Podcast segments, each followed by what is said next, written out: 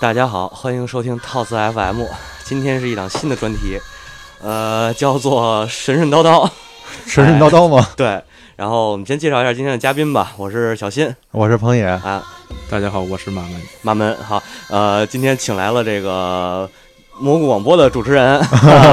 彭野，还有他的同事这个这个马门，我们杰宝来杰宝杰杰宝还 行，嗯、马马门吧？还是马门吧。啊 嗯，然后我们来录一期，这个是叫这个专题，刚才我也说了，叫神神叨叨，是什么内容呢？ 就是以神话为主的一个人文话题的，对，我觉得你这歌不错，是这还是马门给我推荐的，对我感太觉闹心，就是闹一心吗听一听就是感觉就是那个一堆人拿着那个一个人，完成往那个祭台上往那儿放，是是 是，就是啊脑补那个画面。脑补一下，然后后边后边还有烧着了的十字架什么的， 我操，烧着十字架可太凶了嗯！你这都是要干什么呀？你们 献祭是吗？差不多吧，啊。然后那个这这期就是说怎么聊啊？我想是这样，因为我们请来马文呢，他是比较比较喜欢这个克苏鲁神话，是吧？啊对，对。然后克苏鲁这边呢是就是一会儿我会先介绍一下，简单介绍介绍一下这个神话的分期吧。嗯大概就是说，在我呃从我个人的角度来说，这么介绍一下。完了，咱们转到克苏鲁，因为克苏鲁是一个比较靠后的嗯这么一个神话体系。至于我们这档节目准备以后怎么聊，嗯呃，看心情嗯，啊。完了，听众朋友要是有什么建议的话，你到时候在那个咱们可以私下再沟通。呃，微信公众账号现在也已经建立了，叫做“套词 FM” 的拼音啊，输入搜索“套词 FM” 的拼音，然后订阅我们的微信公众账号，随时您可以留言与我们沟通。广告时间结束。 啊，那正经的了，来一下吧，就是神话这个东西啊，到底什么是神话？到底什么是对，神到底话什么是神话？就是古代人编的故事，哎，简单来解释就是古代人编的故事。实际上来正经来说呢，叫做一个万物起源、万物有灵论。这是一个人类学家叫泰勒，在一八多少年我忘了，十九世纪左右提出的这么一个观点，叫万物起有灵论，就是说原始的人类他们是认为世世界上万物啊都是有这个灵魂的。你比如说树，咱们知道这不是日本的体系吗？不是不是，这是一个这是一个就是原始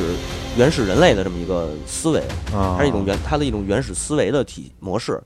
这认为跟那个个万咱物有们灵上学学的那个唯心主义是一回事儿吗？呃有点儿可能也有关系，因为唯心主义这说就大了，这上上升到哲学问题了。啊唯心主义它是一个主义，然后神话这个是一种类似于故事一样的东西，啊，哦它是一种文化。但是古代人对这个非常的相信啊，这这个事儿是这样，就是说，呃，神话最早像刚才马门说的，神话最早是一个故事，嗯，对吧？之后演这个它这个故事是怎么来的？是因为人类无法用科学去解释某一个现象，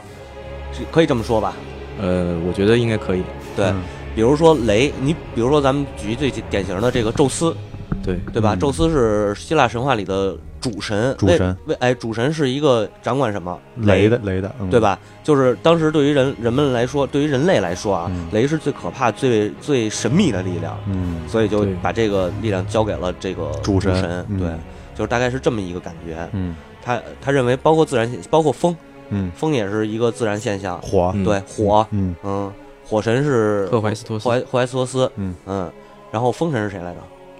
不知道，风神我忘了，这我真没希腊神话好没有像风神吧？不是很啊，风神风实际上是那个谁在掌管？那个哈呃，赫尔墨斯吗？不是赫尔墨斯，水神波塞冬波塞冬。波塞冬他跟风有关系，哦，但应该还有一个风神，我忘了是谁了，是属于那个海皇手下的。哦啊，那么一个东西，对，反正就大概是这这个简单来说，神话是是这么一个套路 吧，可以嗯说。啊、或者说当时就是也有人这么评价啊，说当时的古代人类是把自然界精神化，或者呢叫做把自然界给人化，嗯啊，咱们现在所说可能有点类似于拟人化，这个也不能叫拟人化，就是把它赋予它人的这么一个形象象形象，对，嗯对，嗯，那神话就是刚才咱们说神话，包括故事，嗯，包括这个现在神话故事和神话的文学，它是最早的一个文学内容，然后还包括什么呢？巫术、巫术 图、嗯腾，对，然后祭祀，甚至于还包括一个审美，审美吗？对，包括审美跟啊审美有什么？它是一种美学呀、啊，比如说那个希腊人都比较爱光光光身子是 哎，吗？我操，光身子还行。呃，比如说希腊的神，希呃希腊的希腊的神之间嗯没有明争，就是明显的那种正邪对立的打冲撞，嗯没有那种对大型的战争。希腊最大的战争是特洛伊嘛，嗯特洛但特洛伊是人和人打，神只是作为一个助力。这个希腊神话里边儿，如果它没有一个战争，但是它有一个斗争，对对对，它是属于那种它玩是心有眼儿有是有吧？啊对有点有点那种意思。但是你看那个北欧神话就不一样了，呃，北欧神话它主要就是打，对，最主要就终是打，最而且最终还是诸神的黄黄昏嘛，对，啊、就是这个感觉，这就是一个它整个的审美审美的过程。嗯，还有包括对于神的塑造，比如说咱们说埃及神话，好多嗯都是那个、那个那个斯芬斯芬克斯，嗯还有包括那个太阳神拉，都是人和动物的结合体。对，它是拼在一块儿 的。是，这话题怎么重口了？ 拼在一呃，块儿了，这这中国也有啊，中国是什么？给给大家说说。中国的伏羲和女娲呀，呃呃，女娲娲是我拼在一起的吗？对，女娲是人手蛇身是伏吧羲？和女娲好像应该都是人手蛇身，伏羲也是人手蛇应身，呃该都是。有这个说法。对对对，对中国神话，其实中国人神话咱俩可以多说两句啊。嗯，中国神话这个比较杂乱，对但是为什么要用蛇呢？呃，我我所知道、所了解到的这个南方，嗯中国南方，或者说现在叫长江一带吧，嗯，他们的图腾就是蛇。啊呃有这个说法，对，有早这期个的说法部落图腾就是蛇。有人是崇拜百步蛇那种东西，对对对，就是我听说是咱们咱们为什么咱们民族的那个就是象征性的东西不是龙嘛？嗯，啊，然后那个最早咱们的部落用的是蛇，嗯，然后后来那个跟别的部落打仗，然后往上赢了之往后往，上加东西，对，往上加东西，赢了对对之后对就把别人别人别人的那个族徽往那个磕下来一块儿，对然后之后给粘在自己这儿，然后就变成了龙那样。你看龙有鹿的角，是是。嗯然后还有那个爪子是鹰的吗？爪子应该是鹰爪，对，然后鹰的爪脸脸是马的，马脸马脸， 马脸，反正啊反正就那意思吧。还有反鱼正鳞呢。啊，嗯鱼鳞，然后鱼鳞须子，嗯对对吧？对对然后这都是各种动物的，就拼到一起的。对对对对对是嗯有这么一说法，皇帝的这个这个图腾就是蛇。对嗯嗯，对最早没准就是蛇。完了，由神话咱们再往后说啊，就是接着往后说这个大体的这块儿。嗯早期的神话呢，其实它是一个民族的信仰，嗯，对，呃，民族信仰这个东西，就是我说一最经典的啊，就是希伯来神话。说说希来伯来神神话话是，什么呀？希伯来神话可能你没反应过来啊，我再嗯说一本书嗯，叫《圣经哦，反应过来了吧反应过来，》啊，嗯这个希希伯伯来人，对希伯来的圣经，它就是一个信仰啊。它是圣经的旧约，对对对，旧约、新约是归那个等于是罗马人新约就是基督教的事儿。基督教了，就是罗马了。对，嗯，然后再说一下这个神话往后衍生的一个文学作品吧，叫做嗯文学的一个分类叫做史诗，最罗有马史诗。对最有名的荷马史诗，还有《埃涅阿斯纪》，啊，嗯还有包括这个，呃说一可能不算偏啊，印度史诗《吉尔加罗什》吉尔加沃什啊，印度史诗，你们看过那个《Fate》吗？是那个英雄金闪闪吗？对对对对对，就是他金吧？闪对对对，嗯，啊，金闪吉闪吉尔加美什，对吉尔加美什金闪吉尔闪加金美闪什闪是印度的吗？应该吉尔加美是什是它我记得好像是两河流域的，吉尔加美什那那不就是印度吗？两河流域和印度还是差。那是埃，及吧？联合两河流域是幼发拉底河底格里斯河，是对在伊拉克那边。那个是苏美尔苏苏美尔阿卡德文化，哦，是吗？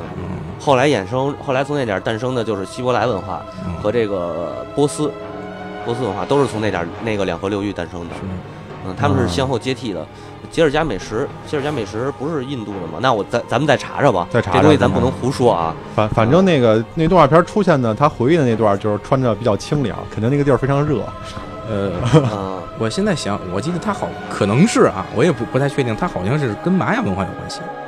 有关系吗？好像是南美那边，越说越乱了。 越说玛越雅应该乱吧不是玛雅，我敢肯定不是玛雅。肯定不 是吗？，对，玛雅嗯是我我觉得没准各地都有一种对那个这这种这样的神的一种一种描述，就是世界上的东西全是他的，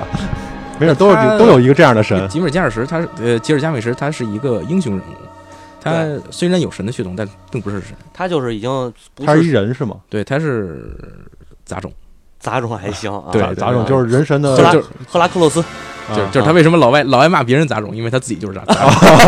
啊， 就是他心里有阴影。是是 是哦嗯，完了， 这他这加他这根儿啊，咱就别刨了。 行到时候行吧咱行吧专等到时候咱做那个专门做他的时候，行因为吉尔加美什这种英雄人物肯定会专门做一期的。对对对对嗯对，呃，完了这个就说到等于说到史诗了，就像刚才那个马马门说的这个，嗯吉尔加美什这个这种已经从神话把神就是把这个主角啊，嗯从神拉拉到了人身上。嗯，他虽然是个半神，但他也是人，嗯对这就是一个史诗神话向史诗迈进的过程。嗯嗯，然后除了这个，除了这个主角是神，从神变到了人，他的这个整个思维模式也变了，从原始的这种思维，就是刚才咱说万物有灵论这个事儿，嗯从原始思维呢，慢慢往这个理性思维发展了。像吉尔加美什，像这个所罗门王嗯等等这些，他都是一个，就是这个这个这个人不是说天上上天赐给他的力量，而是他必须要办什么什么事儿，他为对对民带来实惠以后，他才成了就是王我。要去赢得这个，对这对对个对名字对，我要赢得我的位地位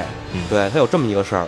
啊，嗯，然后最后就是因为咱们这等于算是这开篇算是先做一个综述话题吧，嗯最后呃不往深了说啊，嗯呃最后想做一个这个这个这个分期神话分期，嗯嗯这是我自己的，你们听、你们帮我听听，哎嗯我代表我个人观点啊，啊，行行行，哎，我认为这个神话分期呢是嗯分四期，嗯整个神话，包括咱们后世的神话，嗯就是第一期就是原始神话，原始神话是或者叫做多神论，嗯就是多神论的这种，其中最典型的是希腊神话，对包括后来过渡到后来的罗马神话，然后还有这个这个中国神话。中国中国神话是分跟他们分开的，算一个吗？中国神话这个咱们节目里做呀，嗯我想中国神话可能会单独拿出来做一个大类，做多少期我现在还说不准，呃因为中国神话实在是太杂了。中国神话也就是按按最早的说，是不是就是女娲补天，不是盘古开天辟地啊？不不不，中国神话是这样，嗯中国神话本身它又分大概两三个，嗯大概三个。首先第一个是天池，天池昆仑山神话，啊，昆仑山神话就是这个西山王母，嗯啊，哦他们这一西块儿王母西王母嗯这一块儿的，还有那个像那叫周周朝那叫哪个皇帝，就是求取求求求仙嗯成仙呃，去去求那个西王母这块儿，呃，还有一个是天道家的这种神话，就是东土神话，这个东这个土这个这个也不能叫东土啊，应该叫蓬莱神话，嗯，对，就是以蓬莱岛八仙，嗯他们这个是八仙不是渡海吗？嗯，那对就是去的蓬莱岛，啊，蓬莱神话，这是一大分支。再有一个呢，就是西南南方和西南的这个少数民族神话，嗯就是你刚才说的盘古开天、盘古盘古开天地啊、嗯女娲补天啊嗯这一套。啊，如果你要是再往后说，中国神话再往后说，还有一个民间神话，就是天地、玉帝这一套体系。这套哇啊体系不应该归道教吗？呃，它也可以归到，但是后来它像灶王神、灶王爷这种，哦它就其实更民间了。对对，早期是道教的，包括《封神演义》。哦这些都是，啊、然后你中间还出来这个佛佛还出来了呢，西方这跟印度神话还有一个交流呢，啊，对对？吧？啊、他们上这儿侵占侵占中土来了，嗯，是不是？对对对，呃，所以中国神话我觉得是一个比较复杂、错综复杂的这么一个体系，因为它民族太多对了，民民族太多，对，所以简称一个中国神话是说不尽的。嗯对嗯，然后这等于是第一期吧，就是说以中国神话、埃及神话为主。嗯啊，对，还有一个这个苏美尔和阿卡德神话，就是刚才那个马门说的这个，嗯啊，两河神话，嗯包括像印度神话，其实也是多神，印度也是多神论多神的那么一对个对。但是印度早期的神话，它因为印度本身国内它的宗教宗教变化就就是有一个传承的，它从婆罗门到佛，然后再到之前的早期的印度教，它都是有一个这个变化的，所以它的神话我还需要再挖一挖，现在不太好说。对啊，我挖的比较少这个。然后第二时期，第二期哇，我认为就叫异神异神神话，或者叫主神神话。最典型的是希伯来这种上帝就是上帝亚伯拉罕一神宗，啊，对对对，对对，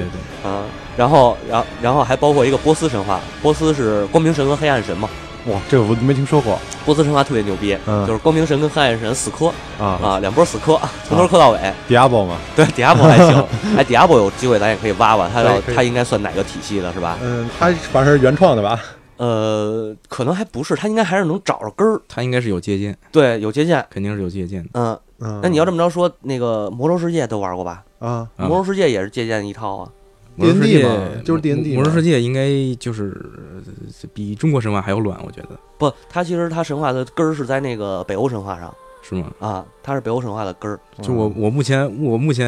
呃找了半天资料，我也不知道这个魔兽世界这个艾泽拉斯这个卡利姆多这个世界到底是谁创立的。艾泽拉斯和卡利姆多他的啊，对他那后边又他妈出现星球毁灭了，连星战的故事都上来了，嗯对有点乱。对啊，对德莱尼是外星人，对，但是嗯魔魔兽整个就是咱往前跑啊，包括嗯魔兽争霸的话，多多聊几句这点儿可以。嗯，你像那个世界树，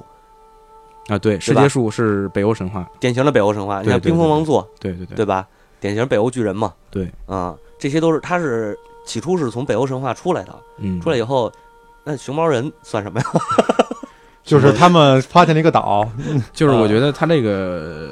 就这种这个精灵、矮人还有侏儒这种这种这种种族的这种设定，应该都是从北欧神话那边过来的，对对对，尼伯龙根的指环，嗯对对对吧？典型的龙还有矮人。对，嗯，但是他给矮人等于算是洗白了，矮人没那么坏，呃，对，也不能说黑黑蝶矮黑蝶矮人呢，黑蝶矮人单算，还是他说呃矮人、矮人在这个魔兽世界里面，我记得好像是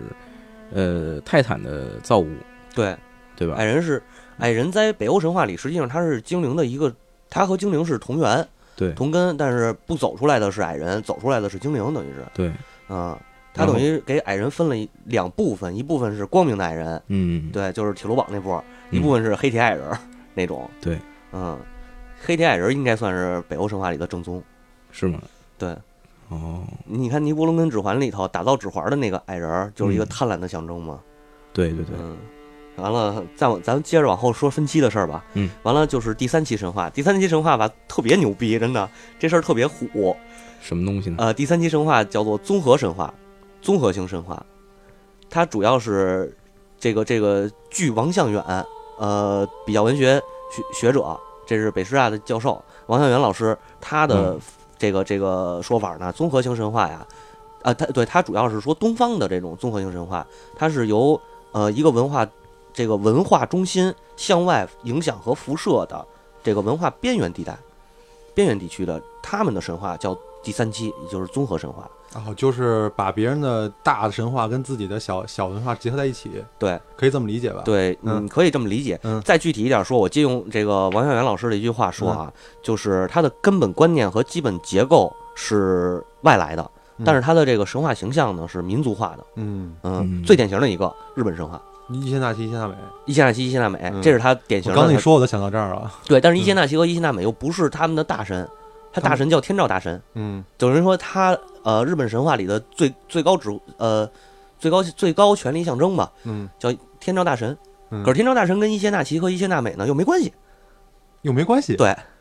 伊邪那岐和伊邪那美实际上是创世神话，啊，它是日本的创世神话。这俩人呢结合生下了七十二岛，生下了日本列岛，，对，日本列 岛对啊嗯。然后这日本列岛谁统治呢？不是这不是这两口子统治，是那个天照大神统治。就等于这这两口子生完孩子就没什么没他们什么事儿了。呃，对，所以特别奇怪这个事儿嗯，啊。就跟日本的那个日本国的那个感觉差不多。他们那儿就是自己那个所有人都在争天下，然后在那边供一个天皇。啊对对对对，天皇跟对天天皇跟那个这帮争天下人没什么关系，但是永远是他是天皇。对然后我们打到天下就是为了天皇而打，对，两边都是为了天皇而打。你说的是那个幕府时期。啊，对对对吧？对幕府时幕府时期，那个时期呢，大家争的是将军，对哎，就是争的正实义际大上将军对，实际上说说白了，这个就是我我拉回来啊，说咱中国嗯是春秋时期的故事，就春秋时期，咱们哎也是这样的。就是嗯周天子周天子，周天子永远是老大就，列国列国打仗是为了周天子，对我们就是为了辅佐周天子在打对，这啊是春秋。春秋，但然是后后来战国大家就 都露出露出了真面目，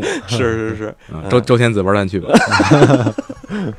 呃，并并没有什么卵用，并没有什么卵用，对啊然然并卵，对，然并卵还行，嗯嗯，嗯，然后这个边缘文化主主要是哪些国家啊？我说出来我吓死你们，嗯，比如越南。马来西亚、嗯缅甸、嗯泰国、啊柬埔寨、老挝，好吧，真是边缘文化。 对，因为都他是们南亚的国家呀，对东亚、东呃东南亚、南亚还有东亚，包括其实我再说一个韩国，呃日本、韩国这一带，朝鲜呢？朝鲜，朝鲜跟啊韩咱国咱应就该说是朝鲜吧。嗯嗯那还咱还说民族的话，咱是说这朝鲜吧嗯好一点。对嗯，他们都是受中国文化的影响，嗯，包括这个东南亚一带，这个什么马来西亚呀、泰国呀啊这些，嗯它也受了中国文化的影响嗯，但是同时它又受到印度文化的影响。嗯，所以它是一个这种边缘文化，它产生的神话是一个既结合外来又有内在的这么一个东西。啊，嗯但是它也应该是有一个本源吧，嗯，就他就有点像中国的佛教是吗？它有可能，它对应该是有一个有一个内在的一个核，然后对嗯它对对之后中国和印度它去影响他，对对对，然后是这样他的，哦可能会吸收一些，两边都吸收一些，然后对，形然后成把己的把自己神话改写了。对是这我样觉的，得应该是这样。嗯，这个这个这几个小国的神话我挖的不多，到时候我我还得慢慢挖啊。嗯这事儿跟听众们也解释一下，我慢慢再挖。嗯然后我就是想说一个是什么呢？咱刚才借着马文这个这个话题啊，嗯咱说日本这些神话。嗯你比如说，我再举一例子，日本神话里有一个特经典的叫速战明尊，嗯，这我嗯不知道一个速战明尊就是日本的战神啊。啊。他的形象像谁呢？又有点像这个中国这个这个神话里的孙悟空，啊哎，又有点像那孙悟空的原型，也就是印度神话那叫哈什么来着？嗯，这真那个不猴知道王，我忘了他叫这什么这了真不知道。啊。就是他结合这两个神话人物的共通点，像孙悟空是因为孙悟空能折腾。嗯但是孙悟空在中国的这个这个神话里，就是《西游记》吧，咱说《西游记》里，孙悟空不是很坏，啊嗯，不对是说那个特别坏的那种。对对对，但是在这个呃印度神话，就是原版孙悟空那个原型，他是一个邪神，就有点类似于邪神，他比较能折腾，而且还比较坏，跟那个跟佛是两边对打的，哦，对立状态的。日本这边就是接见于两种，这速斩明尊啊是天照大神手底下的一个神将。嗯，但是呢，这孙子老不老实，他老得跟天照大神那儿捣乱去啊，啊，他是这样，就感觉比较他比较综合，嗯好像战神啊，我说的是那游戏啊，游戏是吧？对，对，战神其实战神也你有哦看一个战神不是原型也是根据那个神话改编的吗？对他整个神话是希腊神话，但是他战神是属于原创人物，对对对啊对，你看这个像像不像这个意思？对对对，有点点那意思，对吧？嗯，然后这个正好你说这话题，咱就带回来说到第四期，就是我所谓的第四期嗯叫做后世神话。啊嗯所谓后世神话，就是后人创造的这当种。当现代人创哎造，，现代人写的，比如说咱们了解最多的这个啊，《指环王》。中土的那个，哎，中土对中土神话嗯，中土神话实际你，呃，我这个就是说，集合做过一期那个，呃不是集合，二次元，嗯一起来录二次元做过一期中土世界的节目，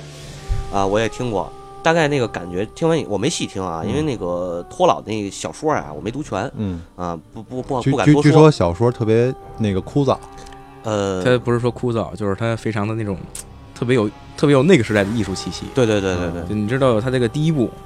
他整个有三页，全部都是在写一个精灵的歌，就是整篇都是哦伊尔比利斯哦基尔松奈尔， 一般人是读不下去的。啊，还好吧，就是他，因为托托尔金本身他是一个语言学家嘛，对对吧？所以他所以他的东西难也是也正常对，啊，嗯，然后这样就是说，呃，后世神话呢，托尔金这块儿咱们不用太展开说啊，嗯就是简单说说他的后世神话几个特点，嗯有以托老为主，中土神话的特点。首先，他借鉴了很多欧洲的早期神话，嗯对比如说这个希腊神话少，它主要是借助借借了这个北欧的嗯北欧的一些神话，还有盎格鲁撒克逊的神话嗯啊，这又是一个小的分支。就是早期的盎格鲁撒克逊人是什么人呢？人种上说啊，他是早期的英国人。对嗯哎，原英国人的祖先等于是，嗯，还有包括一些日耳曼的神话，它都会嗯借都有借鉴，高卢神话都有，它是介于，就是你看它的体系里头，它可能它出现的这个神我忘了叫什么了，就是中土的主神，有点像宙斯，哦，哎，有点像宙斯，然后它创世神呢又有点像这个伊谢纳奇这个感觉，嗯它更综合，它实际上是现代人创造的一个世界观，哦这是第四期，对。然后马上话题咱又转可以转到这个克苏鲁神话上，嗯哎，我觉得这样吧，咱咱你先给大家介绍一下克苏鲁神话，大概它是一个什么体系吧？克苏鲁神话吧，他是一个美国作家，叫做霍华德·菲利普·洛夫克拉夫特。我操，记得真清楚，嗯我刚才特意查了一下，我忘了。呃，他是这个人他写的一系列小说，然后通过这些小说中的，他不是直接给你表现出来这个世界观，他是通过他的只言片语，对，然后一鳞半爪的给你一点儿一点的透露，然后他的想法，然后他这个体系呢，我觉得他应该是没有那种像。托尔金啊，或者咱们熟悉的一些神话那种比较明确的一种体系，因为它这个克苏鲁神话更像是它，虽然它说是神话，但它更像是某种呃科幻。对，对，它对它是实际上是更像科幻，所以它是比较那种，就是跟那种呃神话那种比较朴素唯物主义的那种。嗯就嗯比如说什么人、什么什么神去管什么东西，比如说这有雷神、有风神、有火神，嗯，嗯，它可能就不会有这种，它是非常那种概念化、抽象化的一种东西。对对对，嗯，它的对都它是的侧面描写，对，对其实就是洛夫克拉夫特的这个小说，我也读过几本儿，嗯就短不能说几本儿几章吧，算是，嗯但因为它都是短篇嘛。读了几篇以后呢，就是感觉他的神话其实，其实他在那个时代，他算是科幻小说的作家。对对，嗯他的神话，我感觉更多的是后人附会上去呃，他是有一个圈子，的啊、他对的有一个圈子是在他生前，然后跟他是有一定的交流，但是具体他同不同意对他的这种想法进行改造，我记得好像是他默许了，对，他默许过，然后说，呃，后来就把它改成了，就比如说这个克总克苏鲁，啊，嗯就他就是火神，他他他就是水神，然然后克苏嘎他就是他就是火神，就就是这样。然后他们他们互相有一个敌对关系，可能洛夫克拉夫特本人他没有这种想法，但是后后世就是他的一些追随者，他的一些圈子里边的人可能会给他加上一些这样就是利于大众呃理解的这样对一个对对体系。实际上克苏鲁邪神，克苏鲁是一个邪神，应该说，呃应该说在这个他的原版的小说里边，他没有说克苏鲁是一个神，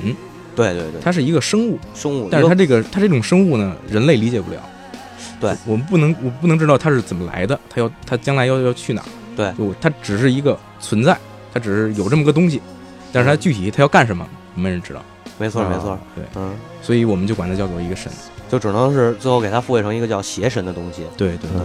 他从哪儿来的？他那个他要去哪儿？这哲学的最终命题。对对对，从那天开始，人类再也忘没法忘记被克苏鲁支配的恐惧，是是是，吧？就是他们他们说是就是支配者，就嗯是他们曾经支配过世界， 嗯，但是后来他们就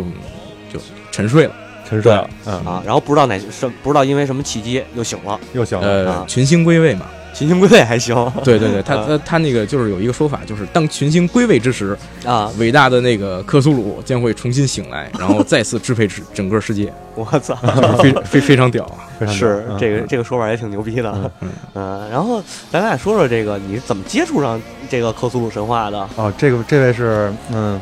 血缘白金的男人， 是 吗？我去，我又膜拜一下行 吗？我没有没有没有什么难的，其实，你这是嘲讽我呃是其实其实我是数据碾压过去的，啊？好吧，但他其实接触克苏鲁还不不光是因为血缘这个游戏，我觉得这样啊，因为咱俩克苏鲁懂得都不多，嗯咱俩先说，嗯最后交给马门让他来说，行行行吧行行？你怎么接触的？我就是通过血缘，但通过血是缘通过血缘就是接触的比较怎么说呢，更更了解了一下，但是之前听说过，也是你看那会儿咱们也玩游戏嘛，恶魔城之类的，啊恶魔城里有一个神就是根据那个那有一个怪物就是根据那个克苏鲁的那个玩意儿改的，就是那个眼睛特别大，跟脑脑袋跟一个外露的脑袋似的，啊，完之嗯后那对个嘴那儿是那个就是那种章鱼爪子是那种须子那嗯种那种怪啊。啊啊，也是通过一些这种这样这样类型的游戏吧，也是看一些那个乱七八糟书，然后知道有这么个东西，那然后啊，但是也也不是说特别了解这个东西。你要先到现在，那个马文说完了，也感觉这个东西很在迷雾中，就是感觉它本身它它本并身不清晰，对吧？它本身对就是一个这样的东西。嗯然后，嗯，自从玩了血缘之后嘛，就感觉嗯，挺挺瘆得慌啊的。我跟你说，你这都不行。我告诉你，我接触克苏鲁神话啊，嗯我从一个游戏里知道的。啊，这游戏的名字呢叫做《沙耶之歌》， 我靠，哇，好吧，嗯服就吗？是就是 沙耶，服了服了，啊，沙耶好像也是根据这个就是改的，还是沙耶的形象啊，嗯就是不是在男主那个眼里的那形象，嗯是是在其他人眼里那形象，嗯他就是邪神，他就是是那邪克神对，就是克苏鲁邪神的那个形象，啊，那一堆爪子一是吧？块肉，啊，倍儿肉肉倍儿肉头 儿，啊倍儿肉的，筋头巴脑的，哎呦，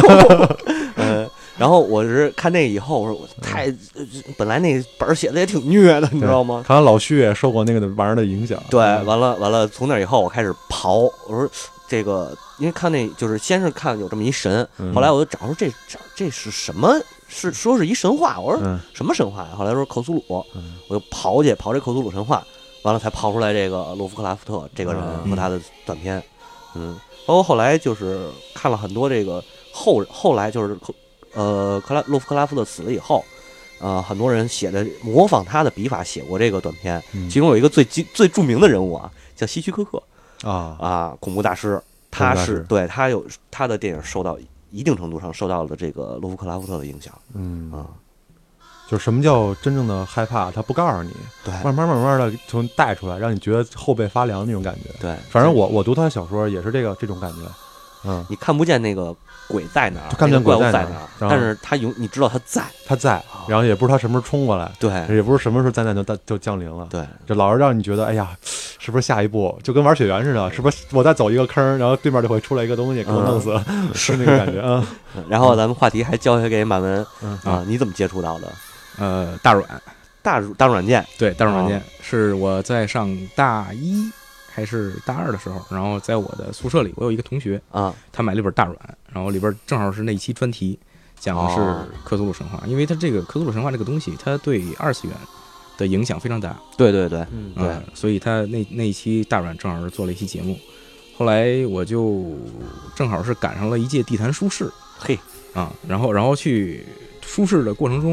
然后突然逛到两本书，然啊后这两本书的封面就特别的那种，就就重口吧，我就是大怪物是吗？呃，就就就就也不是大怪物，就反正精非常精神污染那种。啊，然后然后一看一看作者，哎，这个人的这个名字好长，好像在哪儿见过，哦是大软，哦是克苏鲁神话，然后就买回来了。我操，那个精神污染这事儿吧，嗯那书你现在还有吗？在家呢应该。嗯这这样，回到时候你把那个封面照下来，完了呢，嗯我微信微信推送的时候，嗯我把这两我把这个当封面给它推上去。嗯哎，哦对，咱照照一封面，大家看看这精神污染到底是什么感 觉？嗯，还还行，那就那那那时候年轻嘛，那时候年轻觉得有这个精神污染，啊、我靠，这个意外事故啊，不好意思。好吧？然后咱们继续吧。嗯，嗯，这个今天因为今天呃，我的合作伙伴，我的好拍档， 哼这个阿佩没有来，所以我只能拿手机放歌了啊、然后刚才有一个词给我打了一个电话，现在又要打第二个。然后呃，咱们这么着，还是话题交回来，呃，接着说这克苏鲁神话这个事儿，嗯好吧？好，啊，这个这个这个，刚才咱说了一下大概的体系，以及咱们仨人接触，嗯那就是说克苏鲁神话对你影响最深的应该是什么呀？最深的，，对，就是你为怎么会喜欢上它？嗯我觉得它这个东西吧，它是一个就本身它的魅力就非常大，它对你有一种非常用它原本的话说就是非常不可名状的一种吸引力，然后你一看它就觉得，哎呀，这个人写的恐怖不恐怖是一方面，我觉得他写的非常的具有前瞻性。所谓前瞻性是个是是是什么东西？就是你说的这种前瞻性前瞻性就是说他，因为他当时写的时候嘛，他是在一九三几年是他的创作高峰，然后他嗯在那个时候就提出了一个命题，嗯就是当我们在不停的在学习知识、了解世界，然后发展科技的这个过程当中，我们是不是应该真的这么做？就是我们的科技、我们的这个知识、我们人类的这种知觉达到顶峰之后，我们见到的这个世界将会是什么样子的？嗯但我们究竟会见到一个乐园，还是一个非常可怕、非常这个空寂、非常不可名状的一团混沌？嗯嗯嗯嗯，就是这东西就是有点有点说反科学的这种反科技的这种这种感觉是吧？呃，对，嗯啊、因为它那个时代嘛，对对对，我觉呃得也可能是对未来的一种恐惧吧。他不知道未来人类要走到什么样的地步，对，对对对，也不一定是好，也不一定是坏。你想对嗯一九三几年一战已经结束了，嗯，而对二战的这个这这种二战的这这个感觉又有点又要起来，正在对酝酿。对正对，在对正在酝酿，这词儿用的特别好，我刚嗯才突然间脑子死机了、啊。然后它处在这种，而且当时是工业革命已经发展到极致了吧？，对对对，但是已经是第二次工业，第二次二科次技工业革革命，命，二次科技革命，科技革命是吗？对，电器了已经是，啊，对对对对，就是就是因为它这个有一个电器革命，当时的人非常的自信，嗯嗯，就是是认为全世界已经没有人类不能做的事情了。啊，你看对对当时对对对，飞艇上天了，对，然后铁甲舰入海了，嗯嗯，然后一战结束了，嗯嗯，嗯然后人类得到了极大的发展。然后当时就是在那种各种杂志，就各种文学杂志，还有嗯嗯那种呃小说上，就是他们的主要的内容就是什么呢？就是人类一个特别特别杰克苏的一个人，嗯嗯，然后开着宇宙飞船，然后踢外星人 屁股。对，就当当时市面上基本上百分之九十都是这样的小说。对对对，而且那个时代，其实人类就已经有这个外向外太空探索，啊嗯还探是索或者叫什么？对呃，有这种意有这种愿欲欲欲望了，已嗯经、对对，，因为当时也是那种就相对论，嗯嗯，然后也是提出来了。对对大家对都觉得啊，这个宇宙已经没有什么我们不知道的了。对，人类已经没有人能阻挡了。对嗯，我们已经自信心爆棚的年代，对是啊是，其实那你要这么着说的话，我可能这话题咱扯的稍微远了点儿啊。嗯，就是说，咱说回到现现在这个现在年代嗯啊，这等于现说这个互联网不是第四次工业革命吧？是是是叫第四次吗？第三次第三次哈啊，信息革 命了。啊，对，信息革命嗯。然后这一次革命以后，大人类好像又会又突然觉得我什么事儿都能做了，啊，有点那个意思，对比有点那三个意思，比比那个上个世纪初的那个感觉更甚之，我觉着对啊，因为那会儿宇宙飞船没上天，对而现在呢，空间太空站都开始建立了，对，嗯，人类又经历一次爆发性的增长，对，对嗯对这个科技水平，对吧？对是，所以是不是预预示着第三次世界性的战争有可能快了 哈？还是希望他没 有，我呃我我觉得这个不太可能。嗯，对还是希望他没有，嗯，爱因斯坦说过这么一句话：“我不知道人类第三次世界大战用什么武器嗯去打，但我知道第四次一定是用棍子和石头。嗯，对嗯就是他说这句话，因为就是因为有一个东西，”啊，嗯，核对武器核，武器。对对嗯对哎，而且爱因斯坦的相对论其实从某种程度上来说也是核武器的一个根源。根源，对吧？？对对，嗯，老头儿挺有挺挺挺厉害的。嗯，对，嗯，这都属于这都属于超人的那个那个层级。嗯，那你甭管大脑开发了多少，啊至少他不在这个次元，他可能已经跳到了八次元 了。嗯是嗯呃，然后咱话题扯远了，又回还是回来吧，嗯好，拉回来说这个克苏鲁这个事儿啊，就是说，呃，刚才咱扯到现在，现在克苏鲁神话再次被重提，嗯，是不是也也跟这个这个他所代表的这种就是洛发洛夫克拉斯夫特反对的这种东西有关系？嗯，有这个可能，我觉啊得有这个可能。我觉得它可能代表了一种，就是大家一说恐惧，这一说害怕，一说这种这种比较邪性的事儿，估计就能想到那个地方，因为它太早了，它是最早出来的。嗯一个最早的体系，因为它，而且它也不是，它本身就是一个，我感觉就是恐惧代表。你说，咱们说什么最恐惧？就是你开门不知道门后边有什么，就是对对对或者你不知道桌底下桌桌子底下有什么。我觉得这种东西特别恐怖。大哥，这是我们家，你别说了行 吗？我 真然的后，然后那个克苏鲁他给人的那种感觉也是这样的，嗯就是永远你也看不见那个事情的真相，就真貌、真嗯真的面貌，或者是那个嗯，他鬼他在那儿，但是你不知道什么时候出来咬你，就那种感觉。就是我觉得恐惧，它它它恐惧的根源就是这样的东西，所以大家一提到恐惧就会想到克苏鲁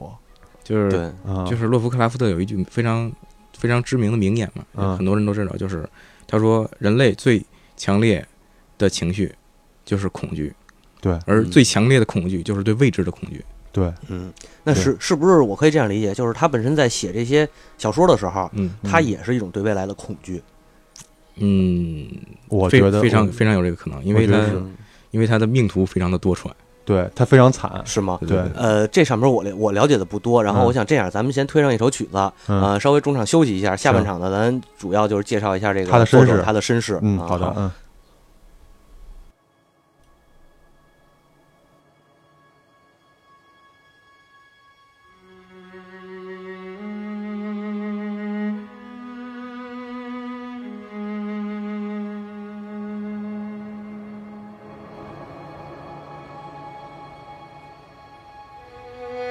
Thank you.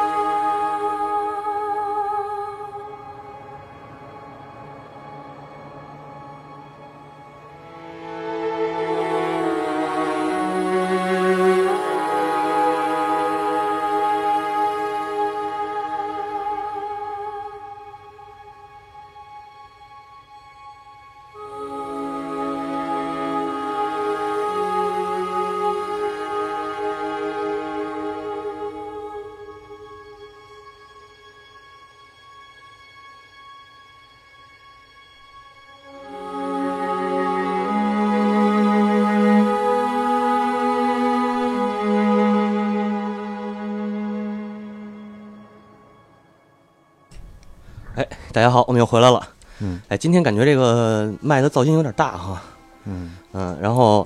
可能你的麦上附上什么未知你不知道的东西。别吓我， 别吓我，我我阳气没那么重。嗯 然后这样，咱们就是刚才接着这个话题，咱们聊聊作者这个事儿，嗯好吧？然后呃，满文来介绍一下吧，就是他的经历、身世。啊，他的话，他是从小跟娘家人一块儿长大的，娘家人，就是他他娘他们家人，哦哦哦，就姥姥是家，他他他嗯他父亲，他是他父亲是一个推销商，嗯然后经常不在家，然呃后好像哦是死了吧？呃，这死是后来的事儿，就是后啊来他父亲非常就非常有意思，他父亲得的是梅毒，我我去哎好好像好像是梅毒，然后后来精神崩溃，然后就死了， 然后好奇葩呀，这种。对对对嗯，然后然后他就一直跟他妈还有他的几个那个呃姨妈吧，应该算是、啊还是还是婶婶，然后跟他姥爷住在一块儿，然哦，后他姥爷是对他对他那个嗯印象最大的一个人，呃影响最大的一个人，因为他姥爷他是一个非常，就他姥爷是经商，嗯，稍微有点钱，然后他有一个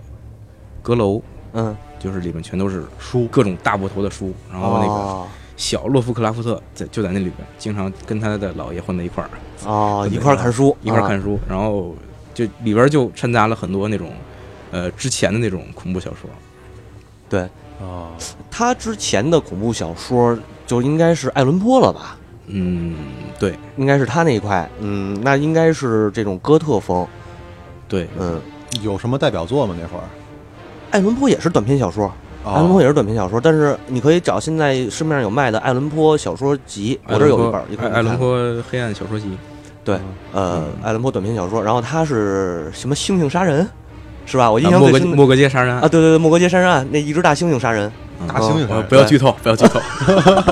一会儿你自己看，太可太可怕了，太可怕了。 嗯，他那的小那他说，这是侦探小说啊，不算是特别恐怖的吧？他其实他是呃悬疑小说，可能这个爱伦坡他是我被我们认为是那个侦探小说鼻祖，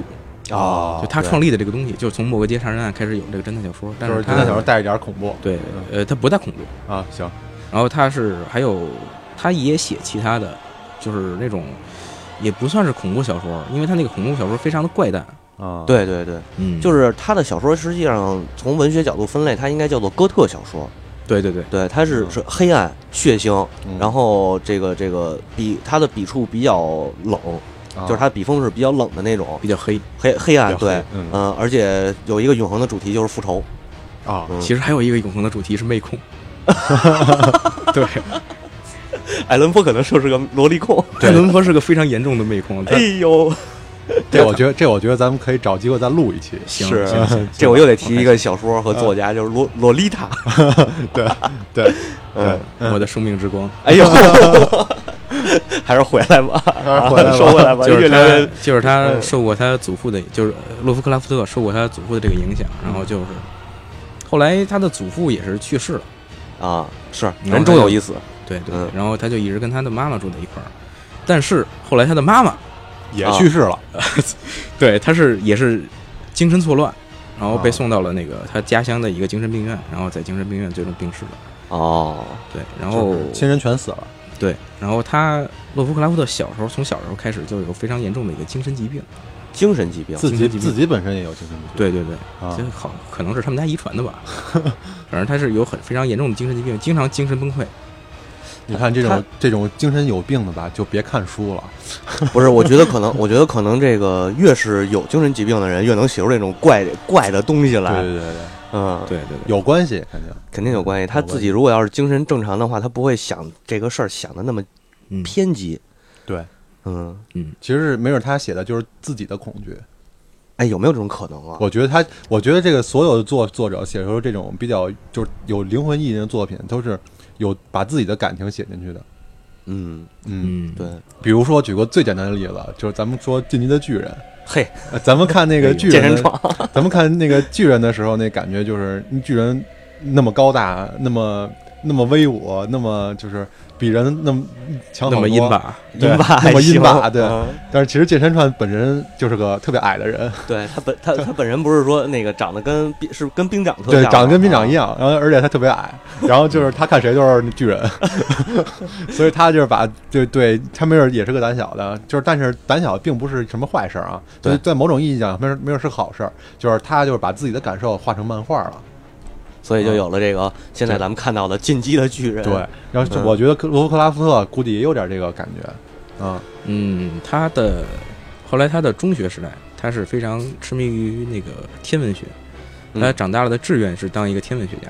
哦啊，这事儿我好像听说过。嗯啊，但是他后来为什么没当成呢？因为他的数学不及格。这个又告诉我们年轻的听众嗯们，想当天文学家一定要学好数学。你一定要有学历，对，后来他就因为数学不好，所以他就没有上大学，然后一直在家里自己接受教育。啊然后也是因为就是数学不好进不了大学这事儿，然后让他就精神崩溃了。啊啊，，这就精神崩溃了。嗯，也对是他个的打玻璃击，心嘛，对他的打击非常大。嗯这个事儿，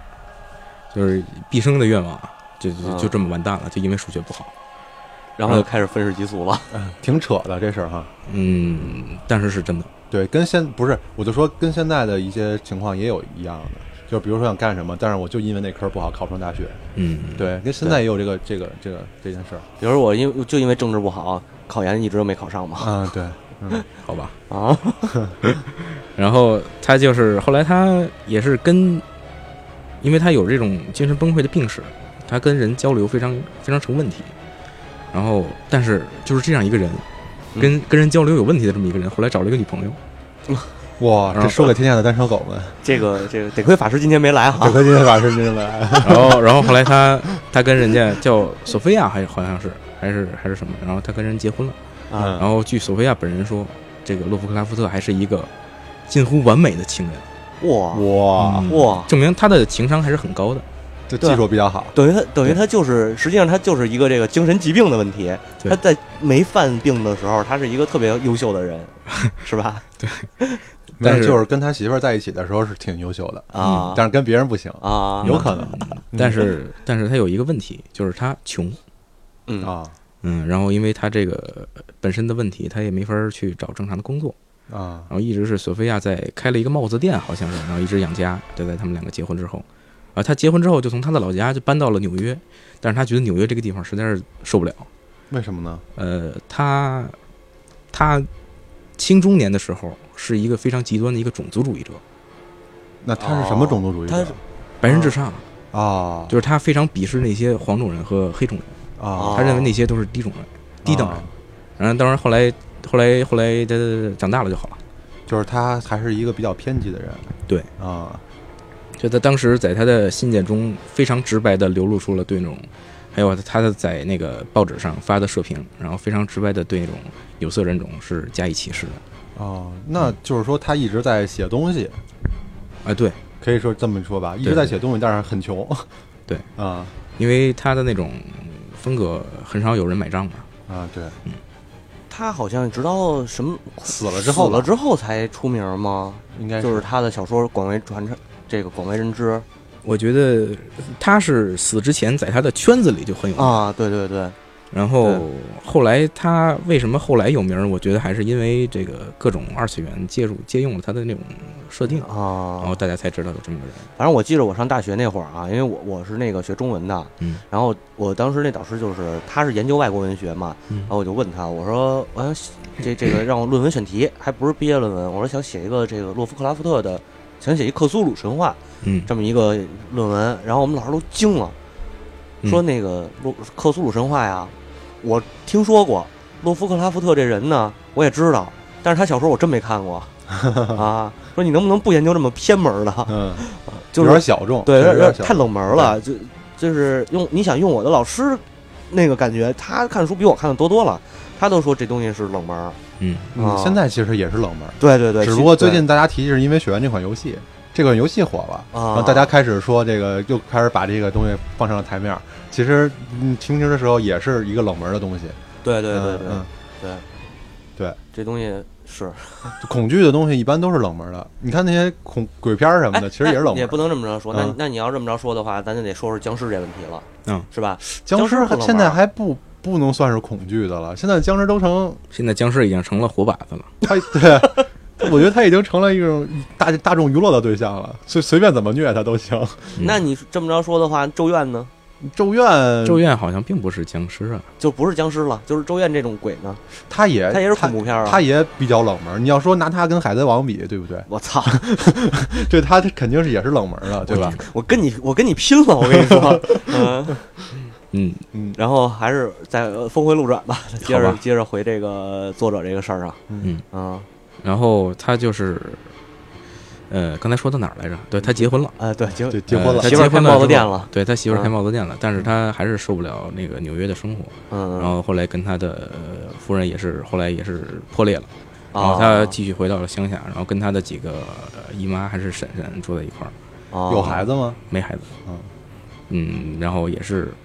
就是他他家道中落是从他祖父开始，祖父祖父死开始，然嗯哦啊，后他的祖父去世了，然后他的祖宅给变卖了。啊然说后白了还是没钱了。对，说白了还是没钱哦对对了。对然后他跟他妈、他的母亲住在一块儿，然后他后来他的母亲也进了医院了，他的婶婶也进了医院了，嗯，最后就剩他一个人了。太就就太就这进医院了。对，就这进医院这这两个人这这笔开销啊就不小。对，嗯嗯，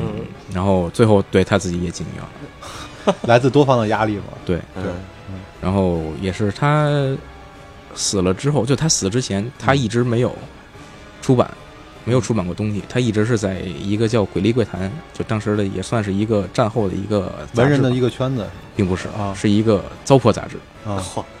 对三流杂志。三六杂志，啊然后一直在连载自己的东西，然后后来也是他的一些赏识者成立了一个组织，叫做亚卡姆之屋，嗯嗯然后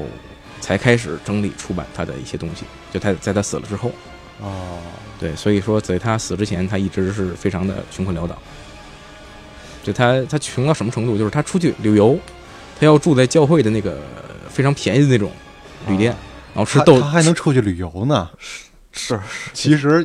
并然后不然穷后然后吃然后吃豆子罐头， 啊，啊，就这样。那吃纳豆罐头。就这样就别出去旅游了。要我说，不是，我觉着吧，就是嗯我听，反正我刚才听这个嘛，这么一说啊，嗯，我觉得这这个洛夫克拉夫特这位大哥呀，嗯他可能是饱受了人间疾苦，对，并且呢，身边一直没有这个人类给他给予他的温暖和对关爱，属于那，而且他写的东西呢又没有人认可，所以呀，最终导致了他的反人类、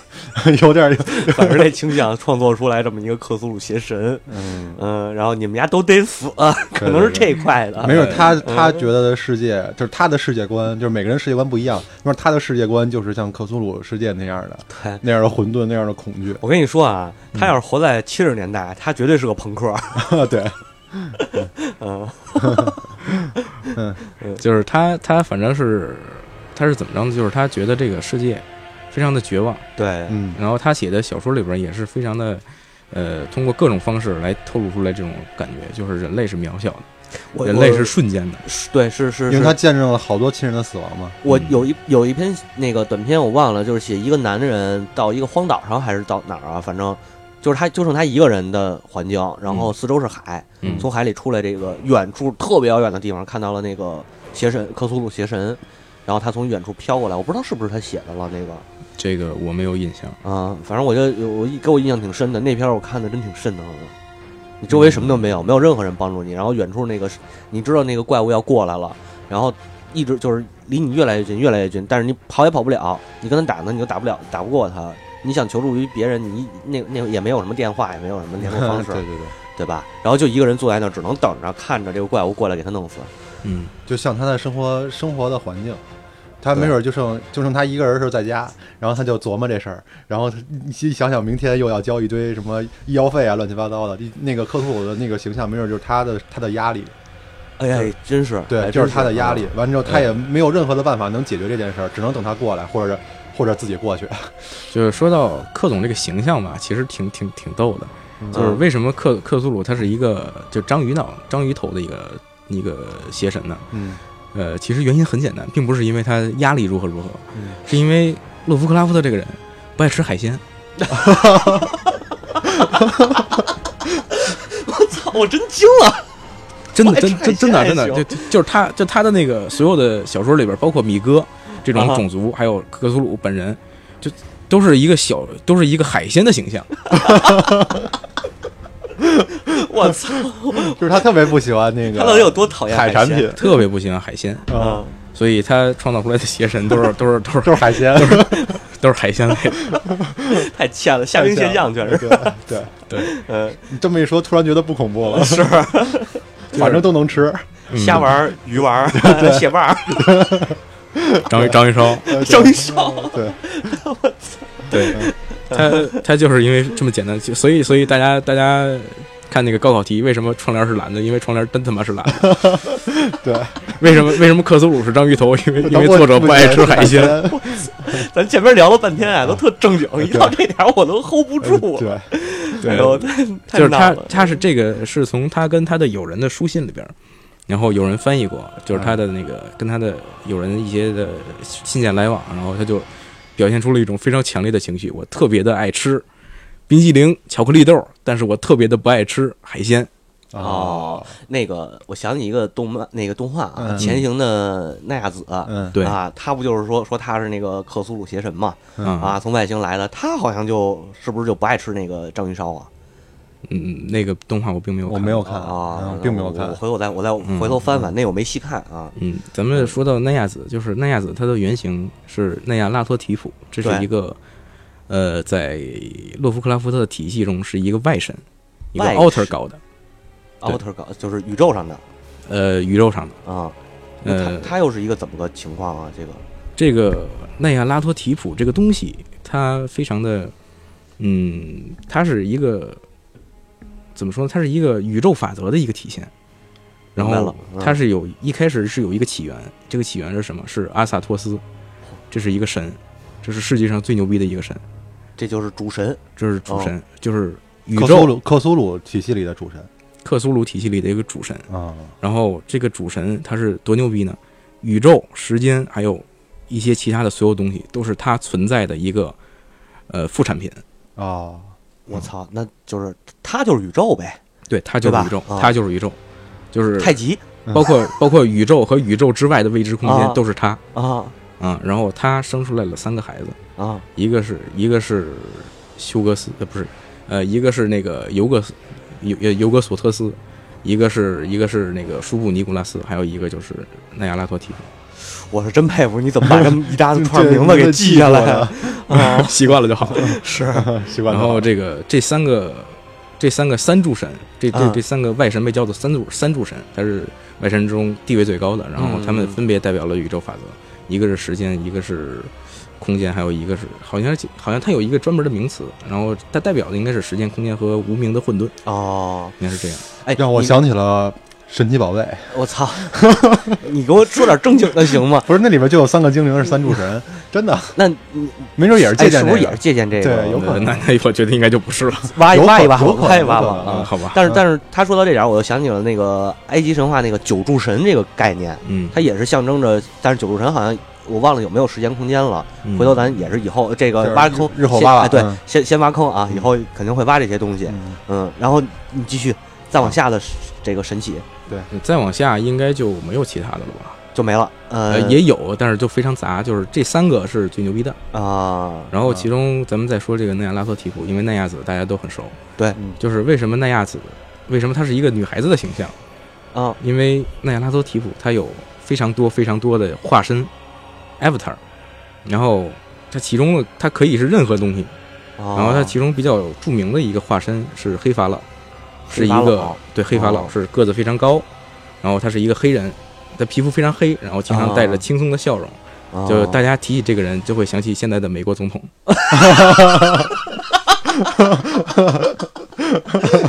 yes, we can。 Yes we can，我我跟你说啊， 我觉得马文以后啊，你常来一块儿做节目，你真的我你指的这个这这个这个爆点真的太牛逼了，嗯对，呃，然后他这是他的其中一个化身叫黑法老，然后另一个化身就是呃夜吼者。这个夜夜猴吼者对嗯夜吼者是比较有比较有名的一个化身，就是大家都一般把它当做一个真身来看待。就是一提到这个夜侯者的化身，大家就会知道这是啊，这是这个奈拉托蒂呃夫，奈拉托提夫嗯，它是一个什么样的东西呢？它是一个呃人身，嗯嗯，但是它有三个巨大的触角、触手当哦脚，哦，然后它的脑袋是一个猩红之蛇，嚯，就是大家就光听我说是非常难呃想象这么一个东西，但是它的表达的本意应该就是这样的，就是为了就是告诉你这些东西它加在一块儿就是夜侯者，然后你嗯，具体什么样你自己想去吧。哇啊靠！但是它这就是说有没有什么象征啊？比如这个猩红之蛇这个这个象征，好像在很多神话体系里头都有一个，是是是表达嗯，一有种吗虚虚化的一个这概念个现在咱们有很多的那个插画师嘛，啊，然后还有很多的这种二次元题材，然后会把它这个呃猩红之蛇表现成一个大肉条儿，大一个红色的大肉触条儿。手辣条，啊是不是触手？嗯、并不是，啊它的它的啊腿是触手，对，让我想起了那个口罗森 C，呃，有点那意思啊是吧？有点有点还真有点那意思是，嗯真有点那意思。然后嗯这是它其中比较有名儿的两个分身，嗯嗯呃两个化身。然后所以在奈亚子这个动画片儿里边儿，奈亚拉特提夫以这个美少女的形象出现，就大家就不会认为有什么问题。 啊，为什么？还是个日本名儿？它可以是任何东西，任何他人他自己介绍的时候说，我叫那就是叫那个什么奈亚拉托提夫，啊但是由由于他就是降降落以后嘛，到了日本就是用一个日本名叫奈亚子，啊，我啊我还好以叫为我还以为他原本就叫就叫这个名儿，不是不是不不是是啊啊呃，它还有一个比较比较有名儿的一个分身在中国，啊是中是是谁啊？呃呃，不是是谁，它是一个哦东西，它是一个呃，也是原创出来的一个东西，它是叫肿胀女士。 肿胀账对，呃，这个好像金子一马还画过这个他的那个插画，它金是丝一一个，马就是那个你特别爱玩那个女神异闻录的那个，哦，我知道我知道，嗯嗯，然后它是具体的形象是一个非常漂亮的一个女的，嗯但但是她一直用一个扇子遮着自己的脸。然后她为什么叫肿胀女士呢？是因为她那个扇子下边的脸是肿的，整个都是肿块儿，哦，就是这么么一个东西。哦真人快，打，这哎是，那这个这个形象是他自己本人写的，还是后后人给他编的？嗯，这个我还真没有考考据过，但那会儿那会儿一战的时候，大家知道中国这个这个东西，这个肯地定儿知道啊，肯定知道啊肯，定知道。那那个西方人西方人认识中国可是从宋朝开始，从唐朝就有了啊嗯啊，秦朝开始就就哎不，秦朝有点早，汉朝开始就知道有这么个地儿了，嗯啊，嗯就是大肯定都知道，而且还有中国威胁论嘛。对对对，就当时说中国人，中国黄种人是黄祸，啊对，嗯，是黄什么黄黄祸，祸嗯，哦，黄是霍乱的霍啊啊，灾祸的灾祸的祸祸，嗯，然后反正就是有一个这么一个东西，它是身穿旗袍，哦它是在背景是在上海，应该是我记得是，哦嗯，有这么一个有这么一个化身，就反正它的化身有很多，啊然后你明白了，嗯，然后它的这是比较经常，因为它有很多的化身，所以嗯它是比较经常出现的一个主神，嗯是是是，嗯，其他的就是其他都是比较就是那几个三柱神什么的，包括他的那个那个那你刚才说那大神叫什么来着？阿萨托阿嗯斯，萨托斯啊，嗯阿萨托斯就这几个神基本上是人们看不到的，呃，它是人类不能看到不。能看到啊。对，就像咱们看到就死，就咱们不是玩那个雪原那个游戏，它有一个那个洞察力的那个啊，设定，嗯，就是你对如果洞察力低的话，你是看不见那个、那个、那个趴在那个外边那个蜘蛛叫什么来着？趴在外边那个蜘蛛啊，趴在楼外边那个蜘蛛叫阿阿米哥达拉，啊呃，就是你是看不见那个东西的。我然后只有你的洞察力涨到四十点以上，你才能看到这个东西，就是意思是一样的，哦，就是你平常你人类的眼睛和大脑你是不能理解这个东西，所以它会它可能会因为大脑的这个呃处理波长不一样，不是，我觉得他可能是超越了人类认知的次元空间，对嗯，就它就是这就么一是这个意概思念，嗯就是它出现了一个东西，然后你会你就无法理解，对对对。嗯所以他出在那儿你也看不见。所以实际上，他说说了半天，这个罗伯克拉夫特他还是科幻小说，对，他这还是科幻幻。，嗯对，嗯对，然后是有这么一个，嗯，我觉得挺这这今天真是挺长学问的。对对对，然后对对咱们这期节目也差不多一个一个小时了吧？对啊，呃，还咱们最后吧，咱仨人我觉得再稍微总结总结，嗯还是彭野先来啊，啊，总结一下。总结一下今天的节目，对啊，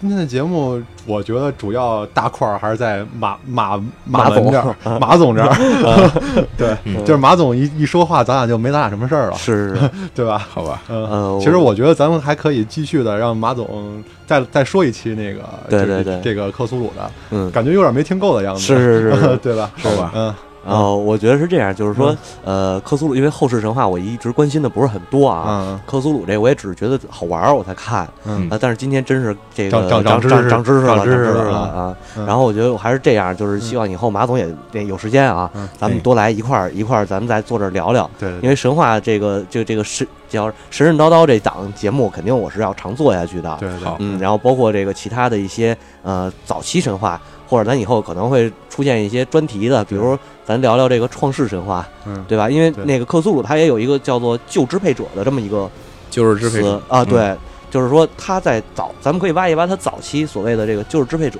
是人们是怎么给他塑造的，是吧？？嗯对对对，嗯，然后这个最后话题还是交给马总， 啊咱，还总结总有结我来说什么呢？啊，你总结一下呗就是总结，我认为今天今天的核心有两点，啊， 第一是大家一定要学好数学，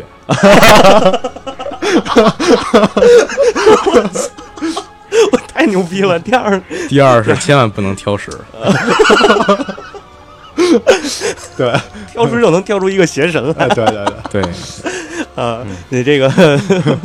我觉得咱们可以就这样愉快的结束一了。下一下结束呃了，，咱们从一期这个聊一上来聊的比较沉重，嗯然后比较正经的话题，对到最后还是很开心 对的对嗯结束了。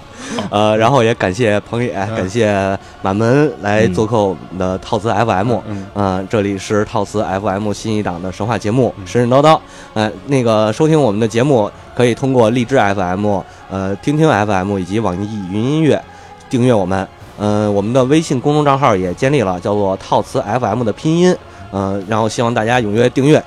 多多转发我们的节目，你们的手指就是我们前进的动力哦。感谢大家，